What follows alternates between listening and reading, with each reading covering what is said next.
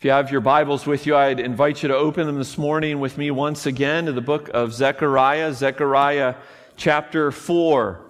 Uh, we continue our study of this Old Testament minor prophet and uh, find ourselves this morning in Zechariah 4. For weeks now, we have been captivated by uh, the imagery of these night visions. Uh, we can say night visions because we've been looking at them individually. We can say night vision because we think they all came in one big night, one exhausting night for poor Zechariah. But we've been captivated by the imagery that the Lord has used to really take truths that his people needed to hear and just in vivid technicolor detail throw them before their imaginations. And so we've looked at horsemen mysteriously hiding in a myrtle glen. We've looked at powerful horns being cast down by seemingly ordinary craftsmen. And we looked at a mysterious man measuring the length and the breadth, the dimensions of the holy city of Jerusalem. These are visions that are given first and foremost for the benefit of God's people long ago. These people of the sixth century, these people who are seeking to rebuild their city, to rebuild their way of life, and most importantly, to rebuild their place of worship, the temple. And so, as we have seen, and as I've sought to remind you of, the temple has been at the heart of this message, rebuilding this temple city in a, in a sense but breathed by the Holy Spirit, carried for generations to us here today. These visions are for us. 2022, Edmonds, Washington, the Lord is still speaking to us. A people redeemed by Jesus, the Messiah, the one long promised the one who we so clearly were pointed to last week. If you were here last week, we were reminded what undergirds our entire lives, our entire existence. God's favor, God's grace, His undeserved merit. And it was a good news that was symbolized for us last week in a vision given of Joshua, the high priest who stood in filthy garments reminding him and reminding us that, that we are not enough before a holy God. And yet those garments are quickly removed. And he's given a robe of righteousness because Jesus is more than enough. And so this morning, in many ways, this next vision, it builds on that message. In a sense, everything builds on the gospel.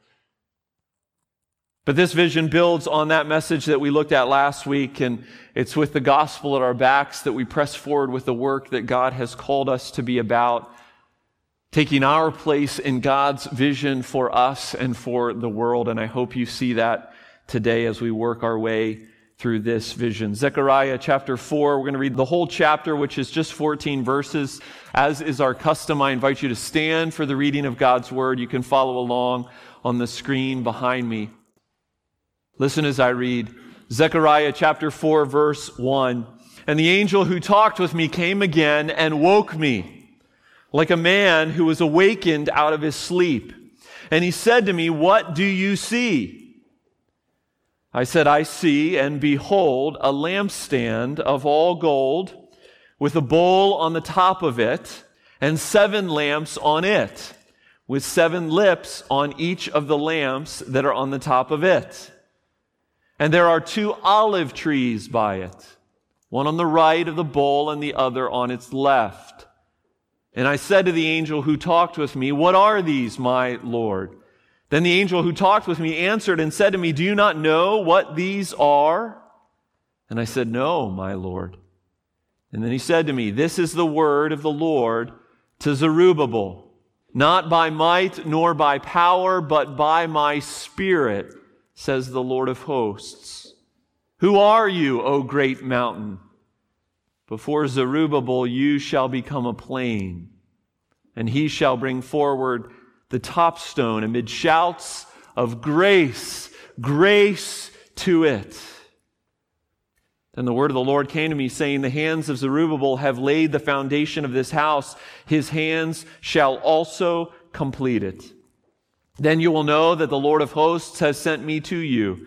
For whoever has despised the day of small things shall rejoice and shall see the plumb line in the hand of Zerubbabel. These seven are the eyes of the Lord, which range through the whole earth. And then I said to him, What are these two olive trees on the right and on the left of the lampstand? And a second time I answered and said to him, What are these two branches of the olive trees, which are beside the two golden pipes from which all the golden oil is poured out? And he said to me, Do you not know what these things are? And I said, No, my Lord. And then he said, These are the two anointed ones who stand by the Lord of the whole earth. Amen. This is the word of the Lord. Go ahead and be seated.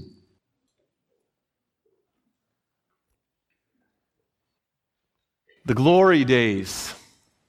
Ah, the glory days. Do you remember them? Do you remember the glory days?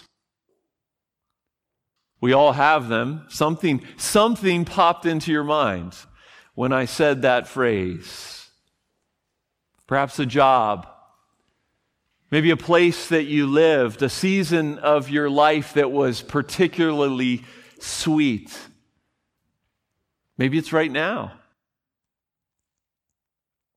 We remember and maybe long for a return to those days of joy and blessing. Of course, we forget all the accompanying struggle and hardship of those days. We romanticize the glory days in our mind. We think of them as large and we think of everything else as small in comparison to them. I think as I thought about that concept, I think probably one of the things that popped into my mind, maybe Anna's mind too, is, is those seminary years for us. Seminary days where we lived in a community of like minded students, all kind of focused on the same thing little taste of heaven. Babies and toddlers everywhere, our futures bright before us. What are your glory days? You see, God's people in the sixth century, they had their glory days. It was the era when, when the kingdom was united, when David and his son Solomon ruled and reigned the land, when Solomon built this incredible, incredible temple to Yahweh, the Lord of hosts.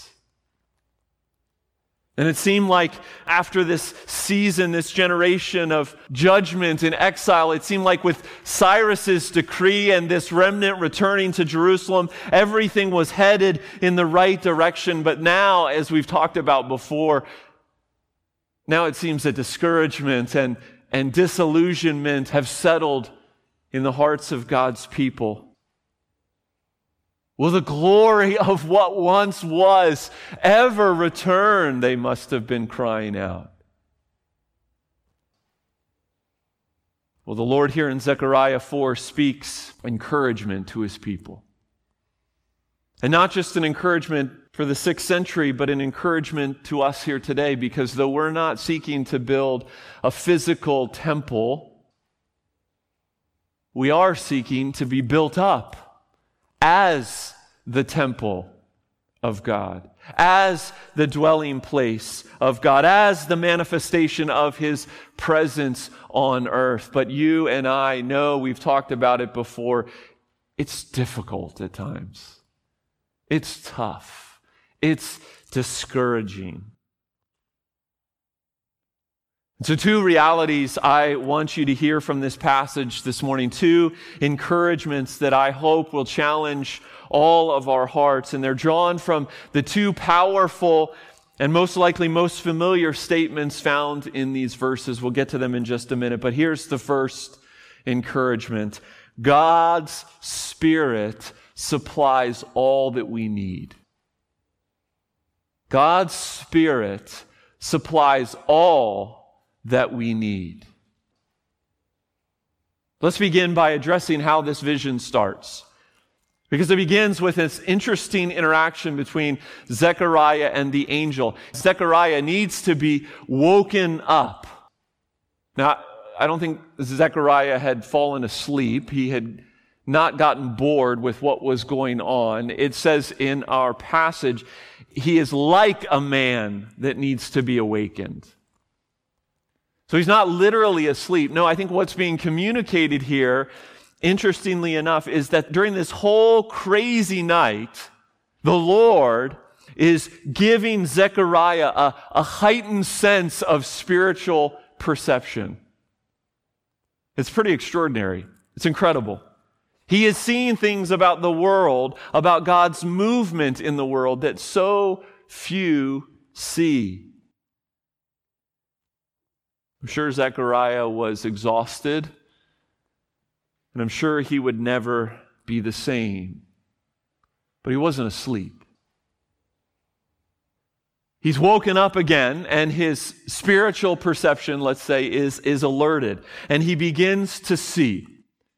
So, what does he see? Well, what he sees is given to us in verses 1 through 6a. 6a, that's just a way to say the first half of verse 6.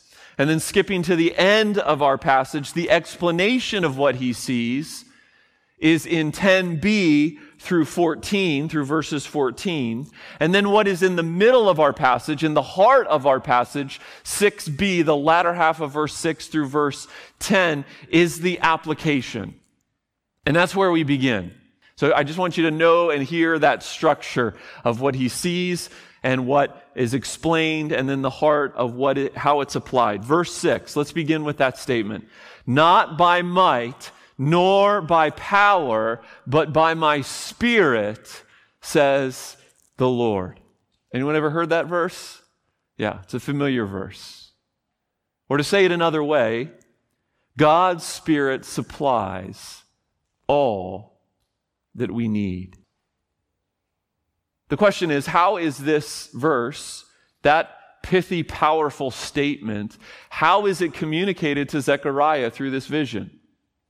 Well, that's what we're going to unpack here for a moment. The vision begins with a lampstand. The Hebrew word is menorah. Okay? This isn't just any lampstand, this is one made of gold. So, this isn't a common lampstand. This is one made for liturgical use, for ritual use. Now, lampstands for the people of Israel would have been very familiar to them.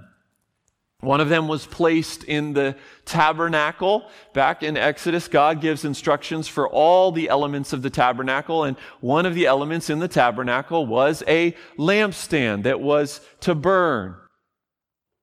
There were 10 lampstands in this wonderfully impressive temple of the glory days of Solomon. There were 10 of them. And they were a vessel that stood in the holy place, outside of the most holy place, the Holy of Holies, to illumine the room as the God's people approached God, specifically as the priests approached God on behalf of the people. So Zechariah sees this lampstand, and this lampstand isn't normal though. It's just not, it's not a normal lampstand like they'd see in the tabernacle or in the temple of old. It's got a bowl on top of it with seven lamps on it, with seven lips or, or spouts, you might say, on each lamp. And so if you're kind of trying to create this in your mind's eye, it's basically 49 wicks, 49 flames total. It's, as one of my former professors called it, it's a super menorah, right? It's this giant menorah. It outshines all previous ones. So that's the first thing he sees. Is he sees a lampstand with a bowl with seven lamps on it and then next to each bowl, two olive trees. Now, Zechariah doesn't know what all these things are communicating. Somewhat to the surprise of the angel. That's an interesting part of this passage. After all, these were familiar things to the Jews, and perhaps the angel thought that Zechariah should have more easily put two and two together and figured out what was being communicated. But, but he needs help. And for sure, we, a bunch of Gentiles sitting here in 2022, we need help trying to understand what is being said here. So let's jump to the latter half of verse 10. This is where it's explained, right? So we've seen the vision, verses 1 through 6. Now we're jumping to verse 10 to help us explain it. These seven, verse 10, are the eyes of the Lord which range through the whole earth. All right, so in your mind's eye, the seven lamps on top are the watchfulness of Yahweh. That's what they represent. That's why they're like no other menorah ever seen. Seven, of course, is this number of completeness and perfection in the scripture. And so Yahweh is with absolute comprehensiveness watching over and blessing his people. This isn't some general awareness like he's just aware of what's going on. No, he's watching for their good. Psalm 34 verse 15. The eyes of the Lord are toward the righteous and his ears towards their cry. So these lamps stand over and above the lampstand, which the lampstand in and of itself represents our light.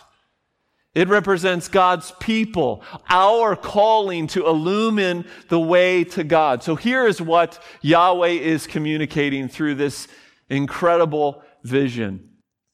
He's communicating that the light of His presence is with His people as they reflect that light to the nations. But more than that, it will never diminish. Because all of this light, this super menorah, has an endless supply of oil. Daniel 12 says this about us reflecting the light.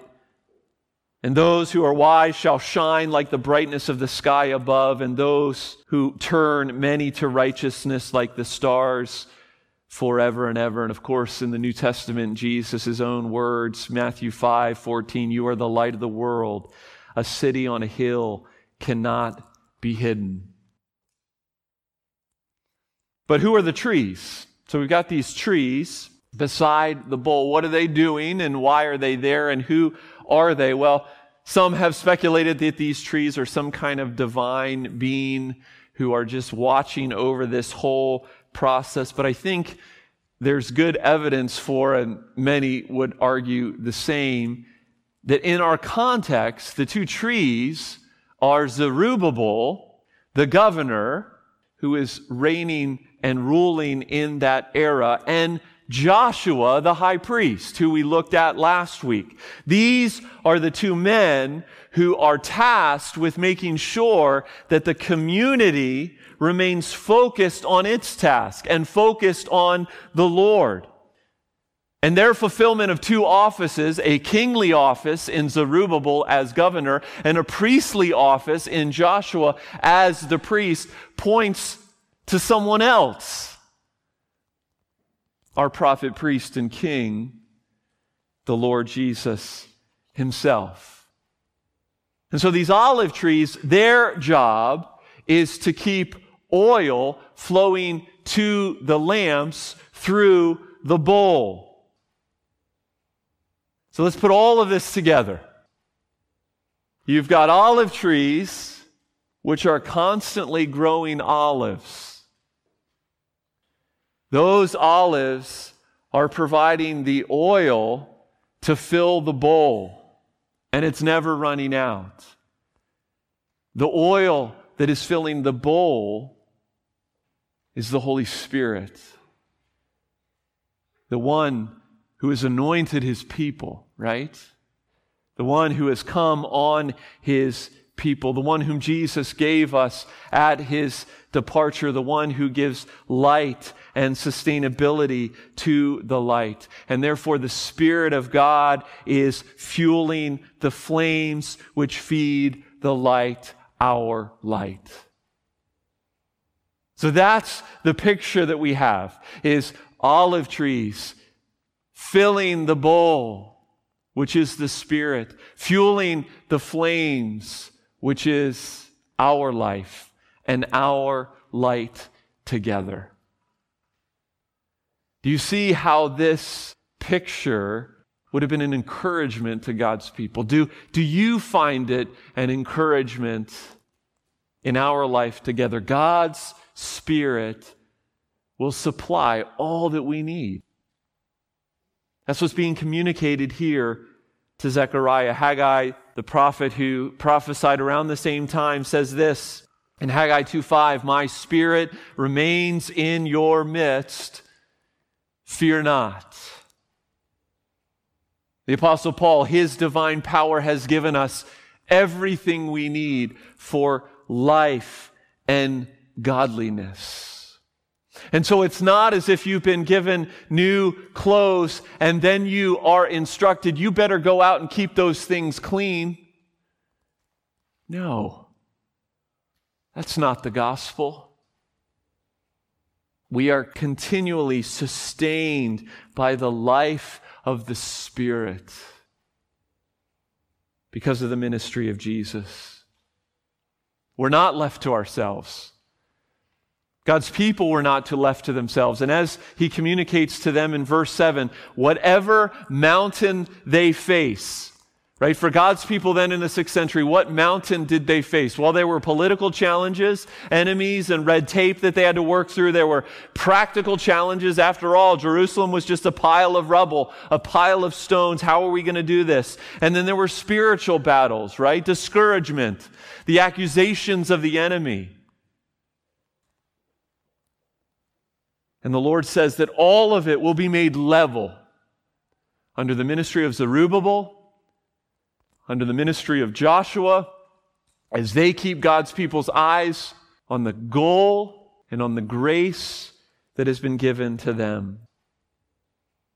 And so it's not going to come through personal or corporate resolve. It's not going to come through ingenuity or resources alone. It's going to come through Him. Not by human might, not by human power, but through my power, says the Lord. By my Spirit, says the Lord. My Spirit will supply all that you need. Now, why is this important? Let me give you two reasons before we move on. One is he gets the glory. God gets the glory alone. Verse 7, we learn of this top stone being put into place at the completion of this temple. Because this temple, this physical temple that's being promised, it will be completed, right? I mean, it's communicated in this text that Zerubbabel will basically, he'll cut the ribbon that breaks ground and he will put the final stone on this temple. It will happen. This is God's promise to those in the sixth century that he will do it. But what is this stone? Well, some think it is a, a continuity stone. So basically, it's a stone from the old temple that is now being put in the new temple just to provide continuity between these two buildings and between these two places of worship. Others think it's the capstone, the final stone that is kind of put on the temple when everything is completed. We don't know exactly what the top stone means, but it really, it doesn't matter at the end of the day because when the top stone is placed, what is cried out by God's people. Not Joshua, Joshua, Zerubbabel, Zerubbabel, but grace, grace.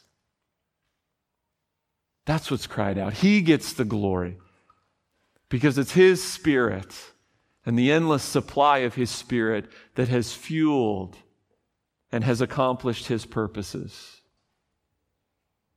So that's the first reason why it's important. The second reason is because it challenges us about where our reliance is in our lives, in the Christian life. There's an old story told, I read it this week in my reading. It's not created by me, it's not a true story either, but it's a good illustration. There's this old crusty woodsman. An old crusty woodsman came into town one day in search of a new axe. He had some trees to cut down on his property, and he came up to the counter and he saw that a new saw had been advertised. It was called a chain saw, and it was guaranteed to cut down twice as many trees, and so he bought it. A week later, he came back with this chainsaw, and he was complaining. He was demanding his money back. He told the owner of the shop who sold him this chainsaw that his previous axe cut down like 10 trees every day. This saw, barely he could get one tree cut down in a day. So the owner took the chainsaw and looked over it and he couldn't find anything wrong with it. So he grabs the cord and he pulls it and starts it. And the old man jumps back in surprise and says, What's that noise?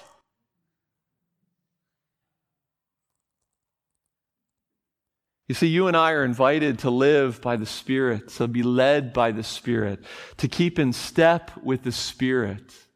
We have this endless supply of, of strength given to us. And yet we try it on our own. Endless resources, and we try it on our own. And really, as I study this passage, it was just another indictment on my own prayer life and my own lack of prayer. My lack of pleading for more of the Spirit's presence in my life. And you say, well, why do we need to plead for the Spirit's presence in our lives? The Spirit comes to us when we accept Christ, and He is a part of our lives. And, and yes, that is true. The Spirit is always with us as His people. But I love D.L. Moody his answer to this, this, the old author, he was asked once about why he prayed for more of the Spirit, and he, he just says three words because I leak. That's why he prays for more of the Spirit. I think the encouragement to us, brothers and sisters, is not only to recognize this bowl of oil that is the Holy Spirit, that is the endless supply of strength for his people flowing from the Son, but let's depend upon it. Let's depend upon it. With that foundation, we move to the second and equally encouraging reality, which is this God loves to use small things. God loves to use small things. Me draw your attention to verse 10. Whoever has despised the day of small things shall rejoice and shall see the plumb line in the hand of Zerubbabel. In other words, all the doubters, all those who threw shade on humble beginnings and means will see the temple go up. And indeed, it will go up. Zerubbabel and Joshua will lead to that end. But along the way, as God's people looked at the slow progress, some said this if this is what the kingdom looks like, I'll just go back to my place and work on my yard. I got better things to do with my time. I mean, come on. Where are the mighty acts of, of Yahweh? Yahweh who parted the Red Sea, who made Jericho implode on itself. Where's that Yahweh? Here we are in Jerusalem, a bunch of just plodding along. The Lord says to his people, My power and my promises aren't nullified by what you see and how you interpret what you see. You see, a day is coming when things won't be so small. But don't despise these days because A, small things add up, right? And B, small things plus a big God and an endless supply of His Spirit equals big things. Our God loves the small. We learn dependence and perseverance in the small. He gets all the glory in the small. Just think about it. Israel began through the barrenness of an old Middle Eastern woman, a small, inconsequential ethnic people chosen.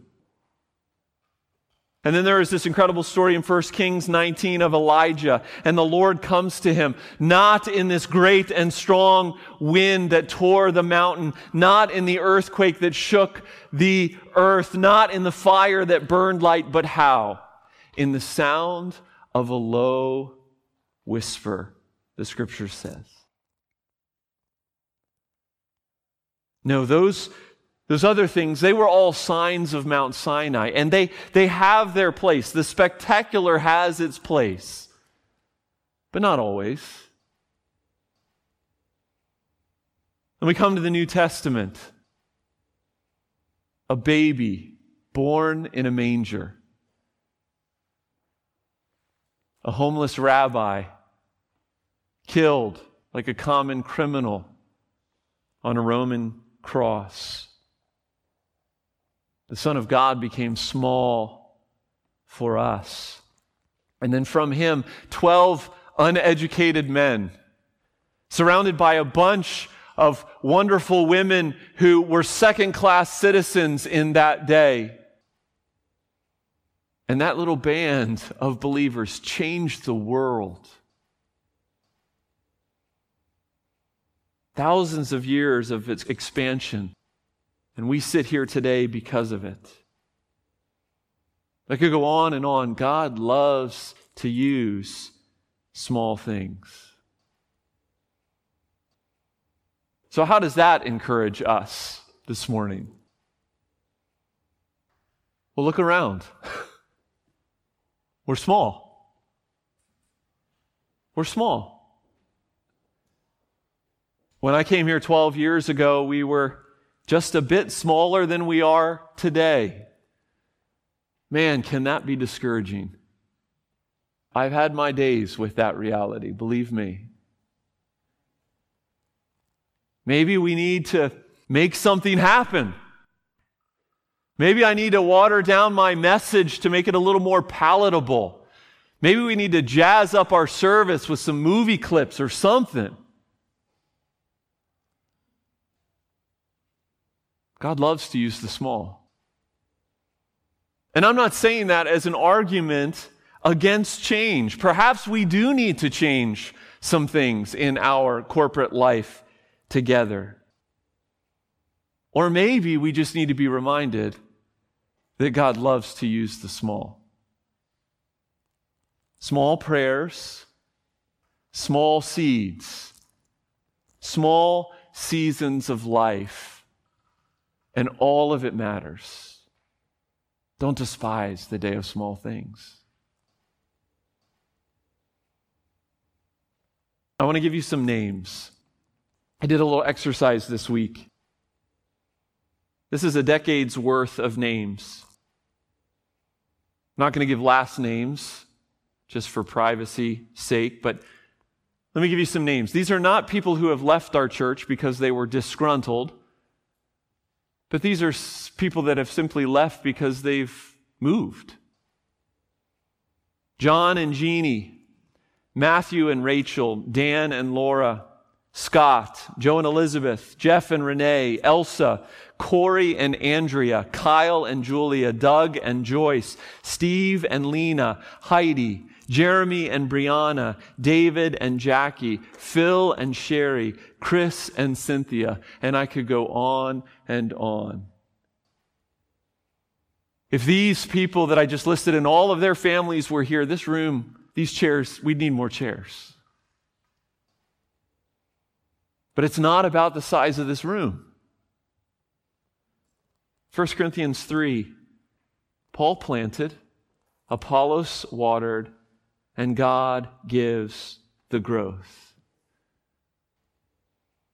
We were a small part of these lives, impacting their journey for just a season, ministering the light of Christ in a real way. God loves to use small things, small seasons. Don't miss your opportunity with those who are here today, who might not be here next year. And of course, this is true not simply in our corporate life together as God's people, but in our individual lives. Small choices of obedience, small decisions to love, small decisions to be men and women of integrity. Every day, God loves to use the small. So don't despise the day of small things. Sure, glory days are ahead. But there's also glory to be had here and now. Church, I hope you are encouraged by this this morning. God is with us. He's working in and through us, even through the small. And He reminds us to be dependent, to be patient, to pray big and then devote yourself to small. Let's pray together. Father in heaven, we thank you this morning once again for your word given through your servant Zechariah to us. We thank you for the vivid imagery that you've set before us, a reminder that you, Holy Spirit, have given and will continue to give all that we need for life and godliness, for our witness and our light in the world. And Father, I pray that we, in the midst of smallness, would not be discouraged, but we would rejoice not simply in the bigness that is to come, and there is glory to come, but we would also rejoice and recommit ourselves to the small things, the daily decisions, the weekly relationships that matter and that you use for your glory. Oh, Father, use us, we ask. Give us your grace. Give us more of your Spirit, I pray, in Jesus' name. Amen.